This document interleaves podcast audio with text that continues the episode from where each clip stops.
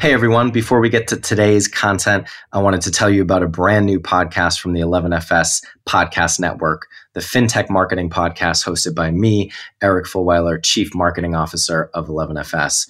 Over the last couple months, I've been speaking to heads of marketing from the world's leading FinTech and financial service brands, Monzo, Revolut, Mastercard, Xero, Starling, Lemonade, and many more. We heard their insights and ideas on how they build brand and drive growth for their businesses, and now we can bring them to you. So if you're into FinTech, FS, marketing, which I assume you are, please check out our brand new podcast. Search for FinTech Marketing Podcast on any podcast platform. Subscribe, share, leave us a review, and please do let us know your thoughts. Appreciate the support.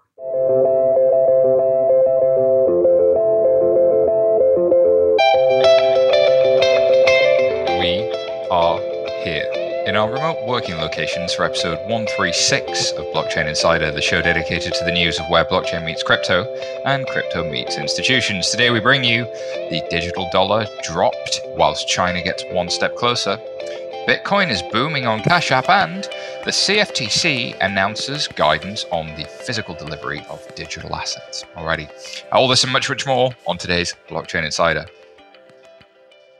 I'm your host, Simon Taylor, and we have two brilliant guests joining us remotely today. First up, we have returning Rich Crook, who's director at Lab 577. Rich, how are you doing, mate? Doing very well, Simon. Great to be back on the show. Great to have you back. And, of course, joining us for the first time is Dave Hudson, who's Chief Engineering Officer at R3. How are you doing, Dave?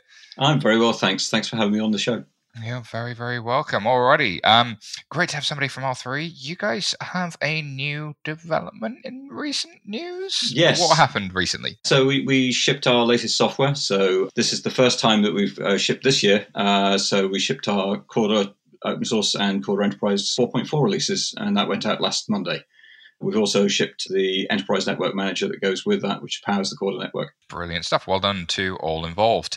All right, let's get on with the news. First story comes from Coindesk, and this is about a House stimulus bill that adopted and then promptly dropped the idea for a digital dollar. So just over a week ago, Donald Trump signed into law the largest economic stimulus package in US history. But a version of the bill dated the 22nd of March had been circulating, included a passage that, if passed, would have led to the creation of a digital dollar. Under the two draft bills, the Federal Reserve could use a digital dollar and digital wallets to send payments to qualified individuals, consisting of $1,000 for minors and $2,000 to legal adults. The bill did never indicate the program would use a decentralized ledger or any sort of crypto. However, digitizing the dollar in general is seen by many influential figures as a necessity for the US to retain some sort of financial hegemony. What did you think when you saw this one, Rich? I think you recognised from the stimulus package, and stimulus was a simple response to the COVID storm coming through. But as always, you go to war with what you have, not what you need. But what we're seeing here from the stimulus bill is that the US want a digital dollar. This type of legislation that gets passed so quickly, usually named appropriately, this one was called the CARE Bill. You look back at the 9/11, when 9/11 went through, we had the Patriot Act, and off the shelf came a large chunk of legislation that was simply there waiting to go through with the next vehicle that it could go through, so the next event that would make it happen. So it's not really now a conversation around if we get a digital dollar, it's now just a matter of when. Obviously, this one was dropped for this event through this stimulus bill, but the need and what they want here, the need they want here is to be able to reach over the banks and put money directly into people's hands.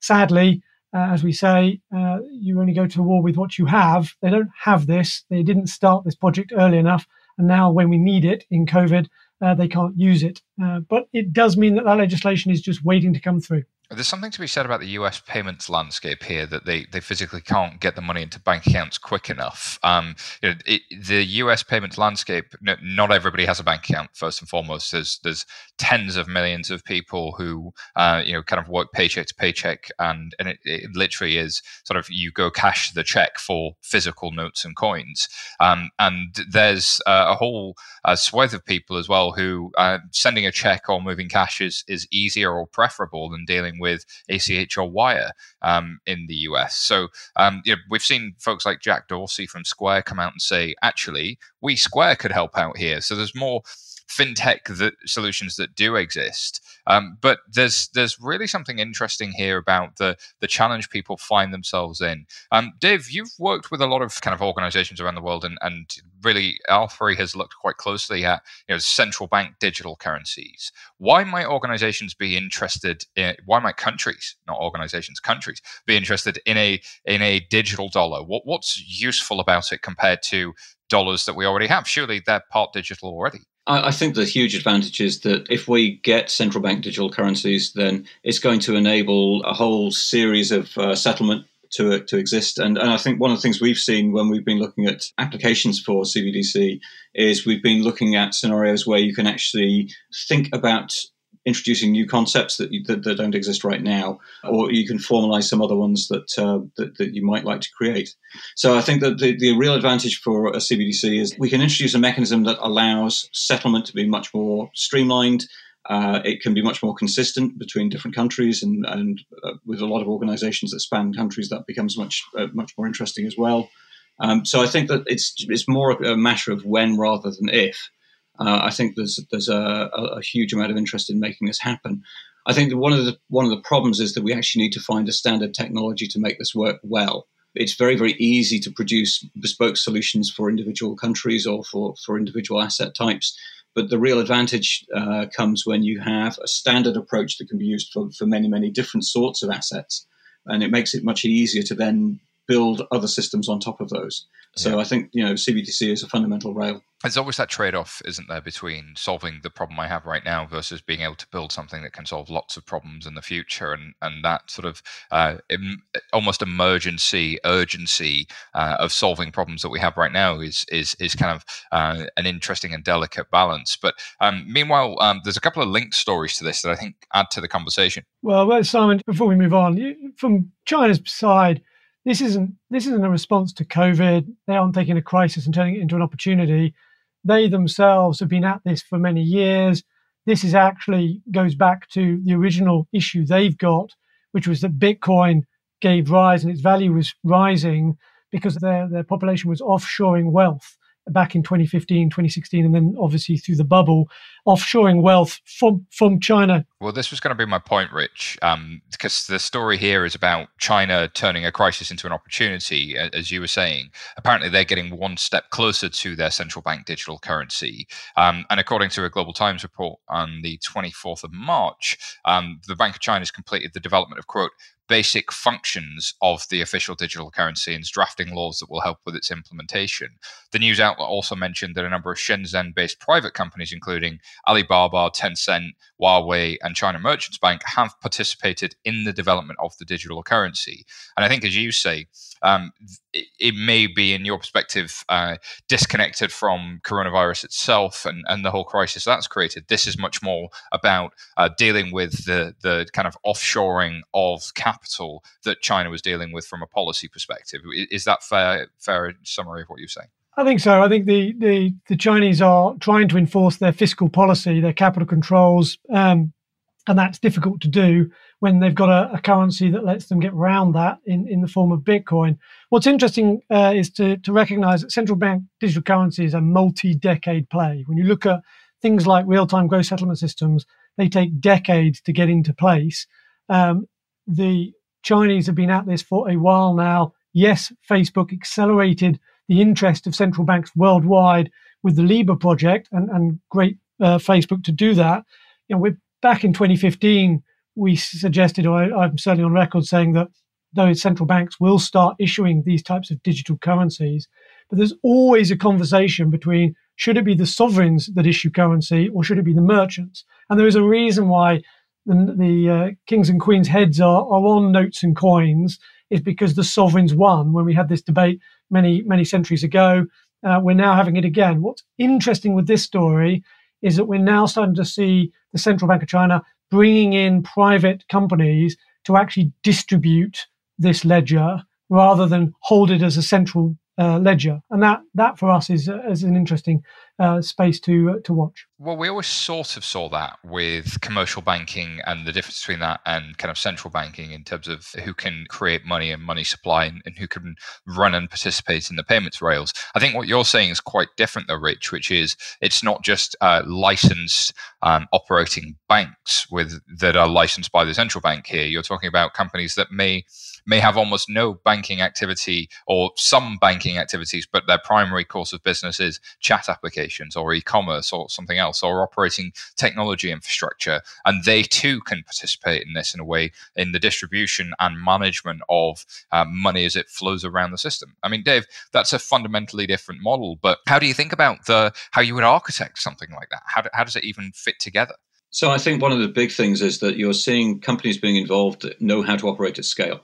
And I think if you look at the typical banking infrastructure, they have their own sort of bespoke systems. They operate at scale inside a single organization, but they don't operate at scale on a sort of a global level. When you're talking about potentially opening these things up to vast numbers of participants, you know, millions of people, then you have to have people who know how to operate at that sort of level. You can't be reliant upon any single sort of approach to doing this. You need the best of all of those technology implementations. More importantly, if you then want to use that to actually build additional things on top of it, you're now talking about providing a large-scale infrastructure. So you need to find companies who know how to actually not just think about architecting, but actually know how to deliver that to other people at serious scale. I want to bring it back to the consumer demand, Rich, because there's a linked story here from The Block, and this is about the shift in payments habits because of coronavirus. Could bolster central bank digital currencies, say the Bank of International Settlements. And this is because cash might be a vector for the disease's spread, which might spur demand for digital methods of payment. We've already seen in the UK and Europe, the contactless limit has increased. And I saw a story this morning as well that the use of mobile pay in the US has increased significantly. So using your card and touching the PIN device is obviously just as probably problematic as touching cash. But the more contactless we are, the more digital we are, the less likely you are to come into physical contact. Do you think this could be something that people are looking to be opportunist about? It's like, aha, we need to remove notes and coins because they have this problem too. Because cash was always seen as, on the one hand, challenging for the taxman, challenging for the the cost of moving money around. Just moving big loads of cash from A to B is difficult. It takes vans, it takes security, it takes a distribution network. And then you've got the fact that it can be used for criminality. But on the other hand, it's really well liked by the elderly. It can be good for those with poor eyesight. Cash has a lot of benefits to it as well. So you know, what might a central bank achieve other than just the cost by taking money out of supply? Are there other policy objectives from a central bank standpoint that they might be able to get to? So I think what we're seeing here is an acceleration of an already established trend where 25 years ago, if you went into a shop and bought a packet of biscuits with a credit card or a debit card, you'd get a very strange look from the people in the queue and from the cashier. Now you wouldn't even think twice about doing it. And if you remember, so 10, 20 years ago, the cashback scheme where supermarkets were giving you their cash in return for putting it on an electronic payment. And that was exactly to your point, which is that cash is expensive to handle. And the supermarkets wanted to get it back to their customers so they didn't have to hand it at the end of the day. Move that forward now 15 years. And what we're seeing is the early and late majority, probably late majority, in that classic adoption curve coming through. So now we're already starting to see the sort of 2/3 of payments being electronic. Cash then is left to the laggards. And there is going to be a large laggard group in there, just as you describe. Are we going to get to 100% cashless? No. But if we scare the general population into not using cash because of COVID or other infectious diseases, you'll push that laggard population quite hard. Well, and that's interesting, isn't it? The acceleration of an established trend, I really do think is a macro theme that we're seeing throughout this crisis, which is there was a trend towards remote work. Actually, that's been massively accelerated. There was a trend towards delivery at home versus kind of in-store retail. That has had to massively accelerate. So there's a lot of those things that can happen. But as you say, there are some things that just weren't quite ready. So it feels to me like the Chinese central bank and the People's Bank of China has a really clear view as to what they want their digital currency to achieve and what the pros and cons of that would be for their economy and how they would manage it. Feels like the Western conversation is intentionally more to research phase. The recent paper by the Bank of England, the recent papers by the Fed, all are quite thoughtful about the pros and cons, but it does feel very much to be in the pros and cons space. But they do also talk about the possibility of moving into negative interest rate territory and the ability to remove money from circulation and to decrease the overall monetary supply. There's something potentially there, but is that sort of something that is, in your perspective, a good thing for them to be able to move towards? Or is it actually dangerous for the economy that they could move into negative interest rates territory? And where does central bank digital currency sort of play in that argument and debate? Is it central to it, or is it just a distraction? If we look at it from a time continuum, China is already ahead. They've got WeChat. Majority of payments are through a chat-based process. The merchants own the payment system, so it's not the banks anymore. The merchants, the actual retailers have taken control over those payment rails. We're seeing that trend going on in the Western countries, with Europe after Asia, and then the US falling behind in that regard. We'll each move to using these chat apps to do payments. That means we'll take it away from the banks and the payment rails into the retailers, the merchants, the Googles, the Apples, the Amazons. And what then the central banks are attempting to do, which is this overarching central bank digital currency, is recognize that that attacks or threatens their ability to enforce monetary policy. Whether you want to enforce negative interest rates, whether you want to control the supply of cash, M0, in the market. So it's no surprise that the central banks are now waking up to what is effectively a threat of their control of the sovereign currency if the merchants are actually running that currency, which is why Facebook absolutely landed Square center stage with Libra and said, this is what we're going to do. And out of nowhere, the central bank woke up and went, that doesn't really work for our first principle, which is monetary policy stability. Mm-hmm. Absolutely. All right. So I'm going to move us to the next story because you mentioned apps being the key for payments in the future. And I think this story from The Block really does ring with that. So Square, of course, the person-to-person payments Cash App, but also the kind of merchant acquiring and point-of-sale app, has said that Bitcoin engagement has grown in recent weeks amid the market volatility. The CFO said during an investor call last week that the recent uptick in engagement as part of that market turmoil has seen adoption and engagement, especially with fractional equity investing in Bitcoin. And he's also said that Bitcoin and equity investing have seen strong volumes in adoption, giving that some people see a buying opportunity in the market. And that comes a month after Square announced more than 178 million in Bitcoin purchase volumes in US dollars for the fourth quarter of 2019. As for the Cash App itself, the CFO remarked that customer acquisition activity has surged in recent days. So there's a real shift away from using my traditional stockbroking app, my Fidelity, my Vanguard, my bank account relationship to these dedicated sort of fintech apps to do this stuff. It's almost like there's a world of central bank digital currency in the future, but Square may be showing us the way forward from a consumer perspective. And Dave, to the point previously, do we need DLT for any of this stuff? Because surely Square can kind of be a private company like Square could be that bridge between the past and the future. So I think that the real advantage with DLT as a concept is the ability to build lots and lots of things and build out that complex ecosystem. The danger with any single bespoke technology is that it's very, very difficult to integrate it. You end up having to build more and more stacks around that, and it becomes difficult to think about how you do that on a global scale. So unless you have somebody who literally is operating everywhere and is able to provide that as a rail to absolutely everybody, you end up having all of these point integrations. So the other thing that the DLT offers, if it's done correctly, is it gives you the ability to do those atomic swaps. So those exchanges of assets, and do them in a sort of safe and easy way.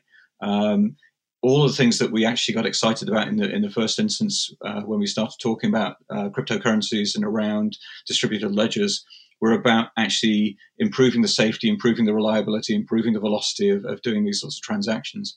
So yes, you could always build these things in other ways. There's nothing. It's not like we invented any fundamental new pieces of computer science to be able to build these DLT technologies. But done correctly and done with the right sort of platform approach, then we can actually build much more with them and allow a lot of other people to build more things with them too.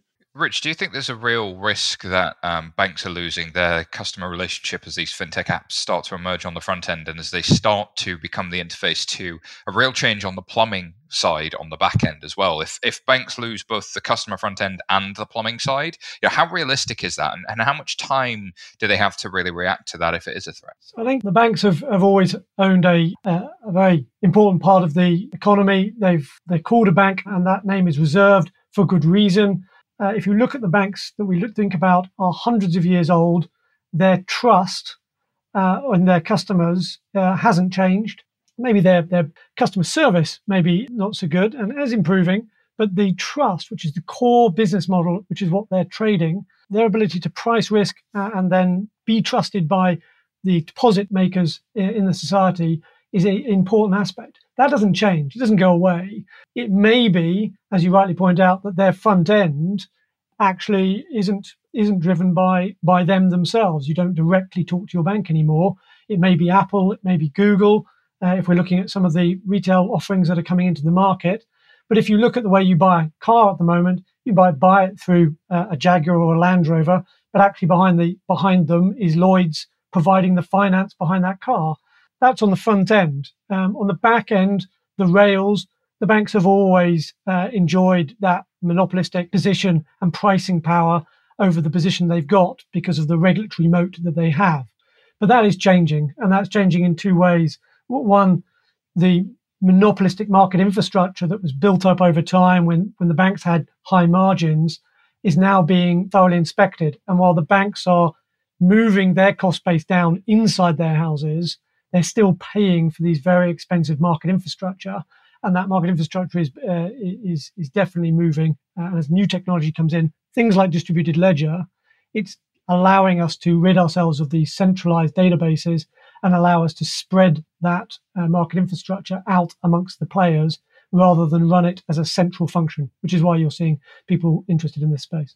It's interesting in other industries, Dave, from a technology perspective, you see this kind of layering of capabilities. If I think about Amazon Web Services, they don't provide everything that you can get on Amazon Web Services. They focused very much on the infrastructure and the services that support that infrastructure, and then things that you can quickly do. But there's a whole suite of providers that kind of sit in there. Or above that, you might have like a Salesforce who plays more at the software level. But they do that across many industries and many sectors. We haven't really seen the same in banking, but what Rich is saying there is that split between sort of the balance sheet, this function of being able to take deposits and lend, is different to the ability to move money across the rails and the connectivity between the organizations, which is different to the customer experience, which might even be different to what every brand then wants to do with different types of customer experience. How do you see that evolving, and what lessons do we take from other industries if banks are going to move that way? Is it thinking about how they connect with each other and the rails? Is it thinking about their platforms? What is it they need to focus on? That's a really good question. Certainly this was the thing that got me the most excited about the whole blockchain space when I first started looking at it, was the fact that you had the ability to mutualize some of these things. So if you look at all the things that allow us to do interesting things, you look at, for example, the emergence of the internet. I've been around long enough to remember where there were lots of different sorts of network technologies that were all different, none of which talked to each other.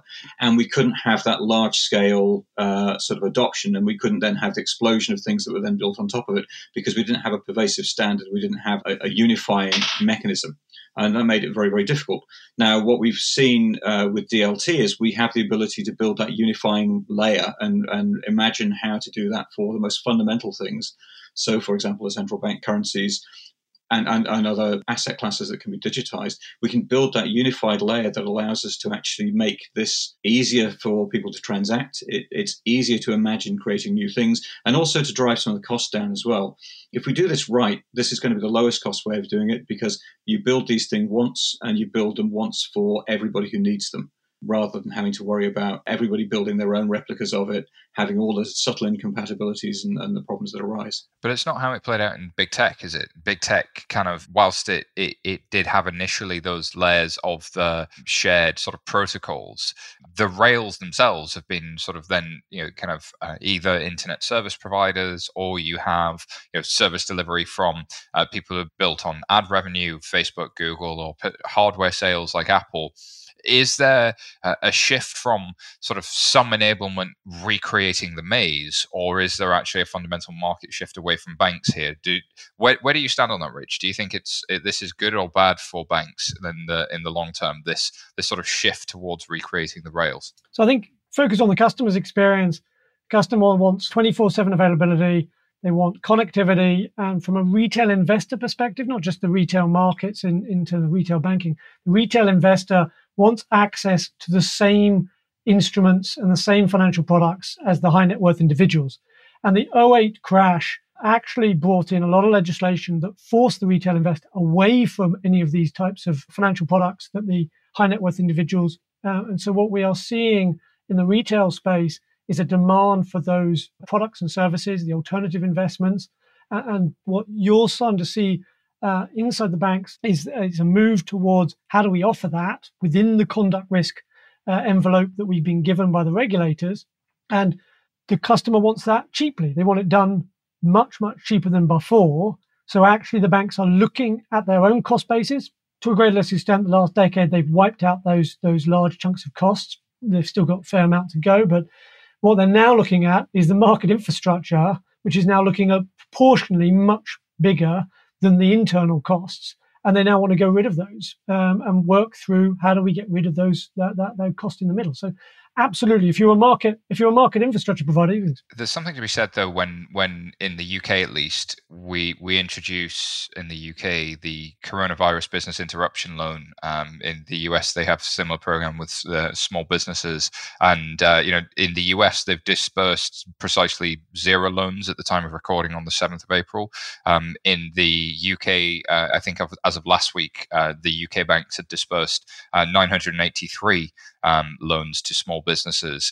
There's something to be said about the ability of a bank to change its internal systems and its almost steadfast refusal to bite the bullet and slowly start to change those internal systems. So if we build a new infrastructure, if they plug it into their existing old infrastructure, do they not risk getting left behind? I think that's an interesting question. And I'm going to take us to the ad read, and I'm going to take us through the next story, which becomes a good place to start playing with that question a little bit more. So it's time for the ad read. This episode is brought to you by R3. Developed by R3, Corda is known for its enterprise-grade privacy, security, scalability, interoperability, and ability.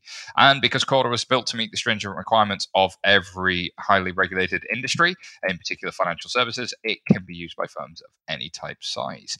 With Corda, every business in every industry can leverage the power of blockchain. A free trial of Corda Enterprise is available at r3.com now. Head on over and check it out.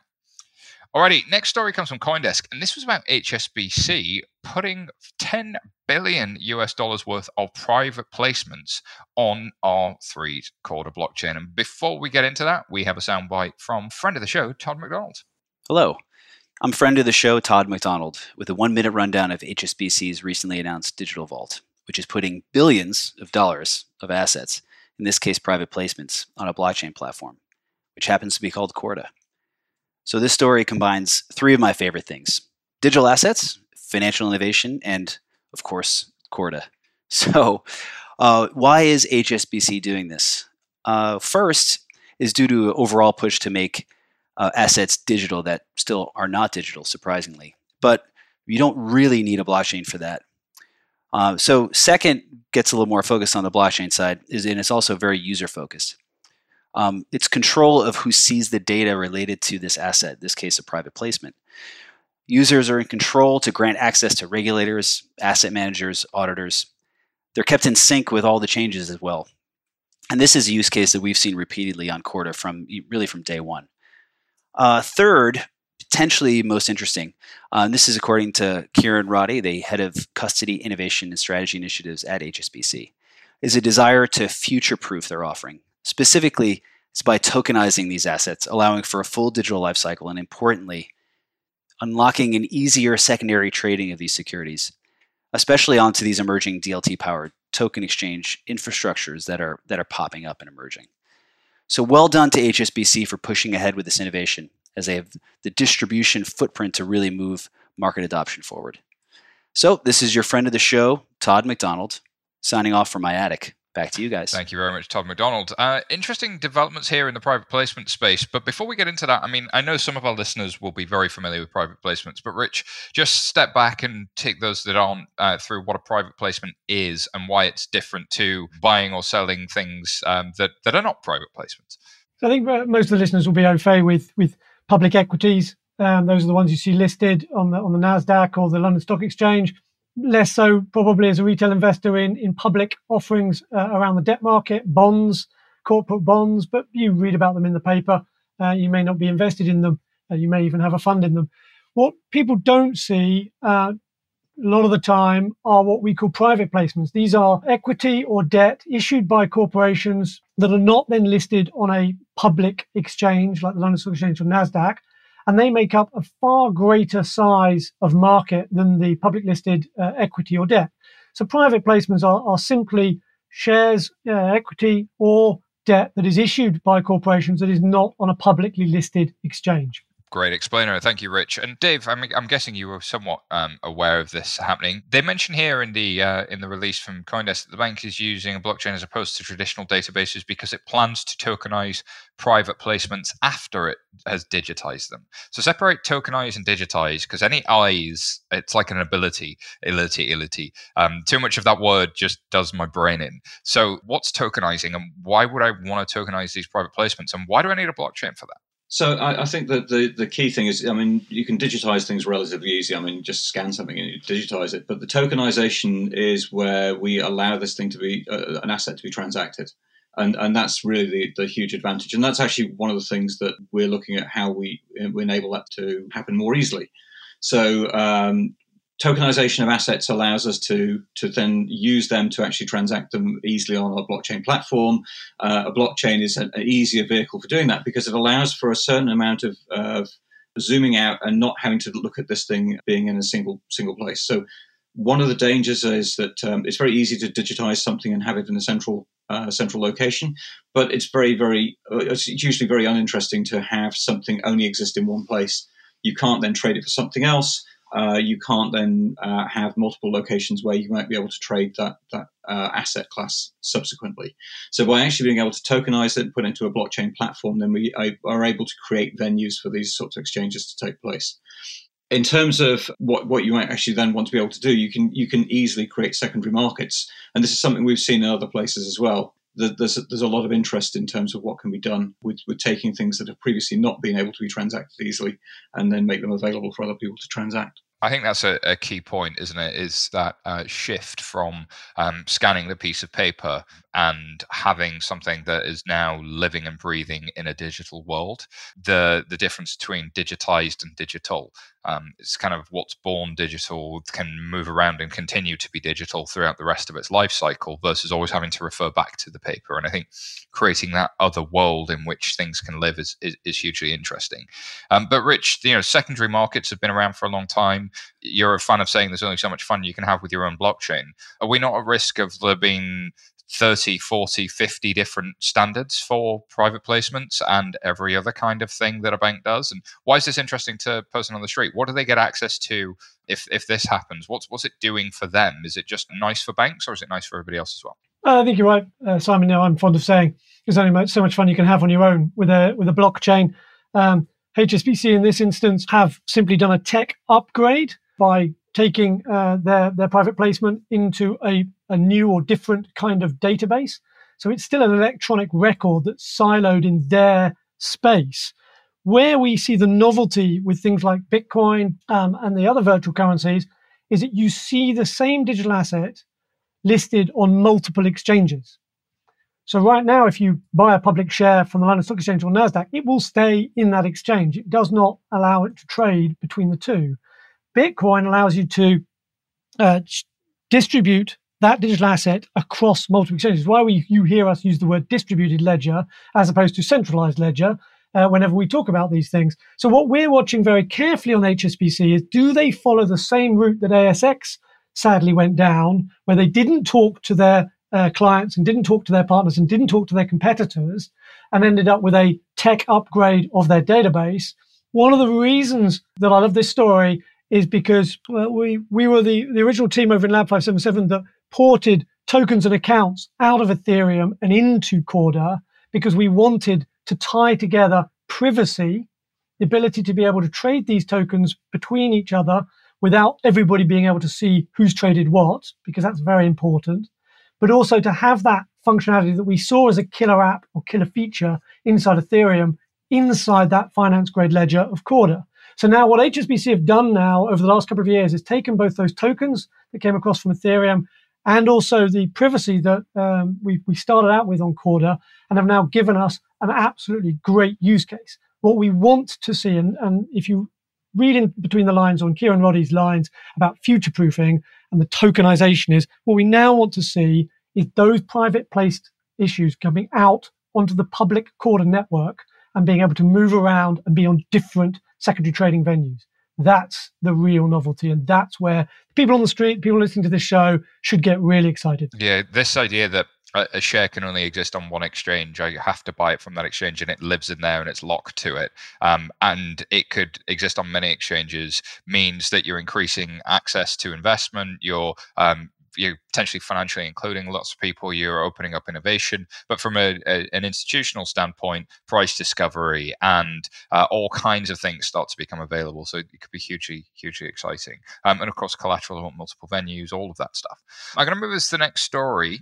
This one comes from Cointelegraph, and this is about the CFTC announcing their finalized guidance on actual delivery of digital assets. The commission voted unanimously, and the new clarity involves a 28-day deadline for physical delivery, allowing the buyer to use their purchased digital asset after that period. The CFTC concluded that the selling party and facilitator do not retain any ownership, explaining that the offerer and the counterparty seller do not retain any interest in, legal right, or control over any of the commodity purchased on margin, leverage, or other financing arrangement at the expiration of 28 days from the date of the transaction. And this cap is kind of really bringing to a head a years-long process that traces its origin to the settlement between the CFTC and the crypto exchange Bitfinex.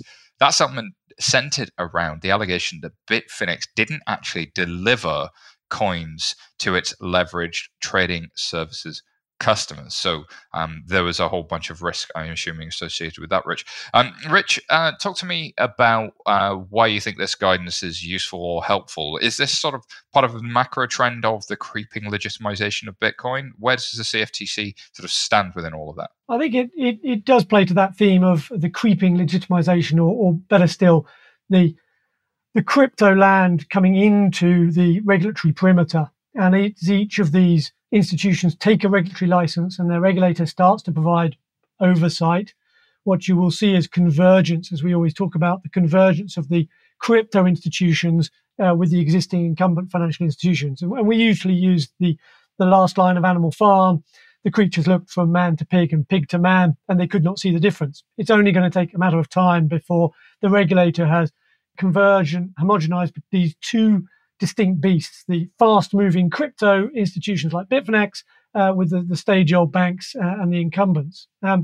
What's interesting in this regard, and specifically in this space, is around settlement and the delivery of what the CFTC are describing as a commodity, in this case Bitcoin, and the futures that were there. Actually, this lays a path, certainly in the US, and others will follow, around what we're doing about central custody, where that is actually right now that central market monopolistic position that many of those custodians have, because we only had database technology. We only had a centralized database. And if you look at what Hong Kong have done, where they've absolutely said that the investor can own their digital assets outright, they don't need to be stored in a central repository. Switzerland and Singapore haven't gone as far as that, but they have started to say that there is no need for a single centralized custodian, and that's starting to break apart what is a very large regulatory moat. And the regulators are starting to recognize that they've over-centralized over the years, because they've wanted to get to single sources of truth and single sources of regulation, which have solved some problems in terms of conduct risk and market risk. But actually, they've got to a position now where there's pricing power being inflicted upon the participants. And when we talk about the members of a stock exchange, they're not really members anymore, they're victims. And what we want to do is actually break that apart so that we can actually see a flurry of competitive trading venues, and these custodians can be decentralized as well. And decentralization, Dave, is that word again, but does that not introduce some tech risks, some other kind of risks? There's always an element of risk, but one of the things that I think all of us will be looking for in this sort of space is to ensure that that risk is minimized.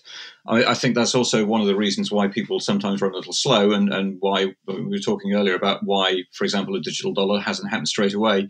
Everybody appreciates that building these things properly is going to take some time. We have to do that in a way that minimises the likely problems that will occur downstream. And I think that's the same reason that when we were talking about what was happening in China, they're doing the exploration of the things that are essential to the technology to make it usable. They're not actually putting it live yet, because they know that they need to be able to work out all of the nuances and work out how to make everything scale. I think what we are seeing, though, is we're seeing a willingness to actually build these types of decentralised systems, because I think there's an understanding that they will allow us to do things in a way that's very, very different to having to put everything in a central location. It's interesting. If I was at a custodian, or if I was in a market structure, I'd be watching developments like this very closely, because whilst it's probably not going to impact your business next quarter or even next year, it's one of those small signals that sort of says in the 3 to 5 year time horizon, things could start to look very different if regulators are making those moves. So we'll keep an eye on this stuff. Definitely, it could be small thing now, but very big thing in the future. Tons of stories we didn't have time to cover this week. First one comes from Cointelegraph, and it's about ASX with further delays of their blockchain settlement system due to coronavirus, apparently. Sorry from the block. Coinbase wallet to let users lend out crypto and track interest earned across multiple DeFi platforms. The kind of the normalization of DeFi there slowly starting to happen. Coindesk, Everledger is looking beyond blood diamonds with ESG supply chain collaboration. And Coindesk, COVID-fueled gold supply issues are putting pressure on Tether and Pax. Now it's time for Tweet of the Week. Tweet, tweet, tweet, tweet. It's the Tweet of the Week. Tweet of the Week. This week's Tweet of the Week comes from the one and only friend of the show, Anthony Lewis, Anthony_BTC, who's also the author of The Basics of Bitcoins and Blockchains, which is a great book for beginners, by the way, if you're getting into this space or you've got friends that are. And he asked the question, what's more magical, in a poll on Twitter, which by itself is pretty magical. Magical internet money or magical government money? What's your view on that, Dave? Well, that's a funny tweet. Rich, do you want to explain the origins of why this might be funny? The magical internet money versus magical government money.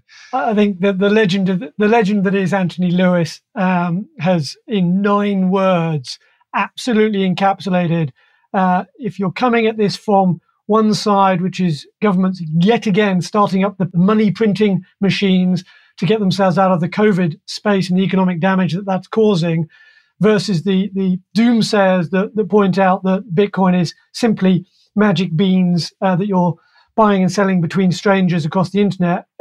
He has, in 9 words, done a fantastic job of articulate the things. Put it out as a quiz and a poll. Yeah, brilliantly done. Absolutely, well done, Anthony. A great tweet. And yeah, actually, I think one of the things that is really important, and it comes back to the sort of governance issues, is the reason that the magic internet money thing has been such a question mark has been that the things that are making cryptocurrency very, very difficult are governance issues. So we've seen it in the Bitcoin space, all of the sort of fast-paced innovation that everybody was looking for back in sort of like 2014, and there was this assumption that was going to be a ton of new things that could emerge from that space haven't happened because it's been almost impossible to change anything. People are really worried about making changes to the protocol because it will change the supply of Bitcoin potentially, or change the rate of supply of Bitcoin. And we've seen the same thing if you look at the Ethereum community as well. It's interesting of this fundamental difference of worldviews as well, of fixed limited supplies versus almost unlimited supply of money printer go burr, which is probably the best meme of our times. Indeed, lots of printing money, lots of real world consequences for that. And we saw post 2008, the consequences of printing lots of money and how that doesn't necessarily bail you out, but it just buys time from the future that at some point you're going to have to pay back. And there's a real set of questions there. So well done, Anthony. And for those interested, what's more magical? Magical Internet Money won at 55.3%, which probably says a lot about the people who follow Anthony and more than the general worldview. But there is something interesting about, again, Bitcoin's looking that bit less weird all of a sudden. So I think that's a good point to end this show. Where can people find out more about you and what you're up to, Rich? So from Richard Crook, Lab 577, we're helping financial institutions get onto the public Corda network to issue, transfer, settle digital assets. We've got Digital Asset Shared Ledger, Dazzle, which you can find on Google. But if you've got a digital asset project on Corda, if no one else can help you, and if you can find us, maybe you can get hold of Lab 577 to help you with the digital assets. Sounds like a plan. How about you, Dave? So if you want to find out anything about what R3 are doing and more particularly about Corda, you can find stuff at r3.com and corda.net. If anybody's interested in developing or looking at how to develop things, we have a new docs site as well. So we have docs.corda.net as well, so people can find out more about the various things that we've been building. Brilliant stuff. As for me, you can find me at SYTaylor on Twitter, or you can find us at 11fs.com. Just a reminder, this podcast is brought to you by 11fs, and we're a challenger consultancy who is helping people understand the shift from analog to digitized to digital and what you should do about it. So do get in touch with us. That's all for this week. We'll speak to you soon. Have a good rest of your week.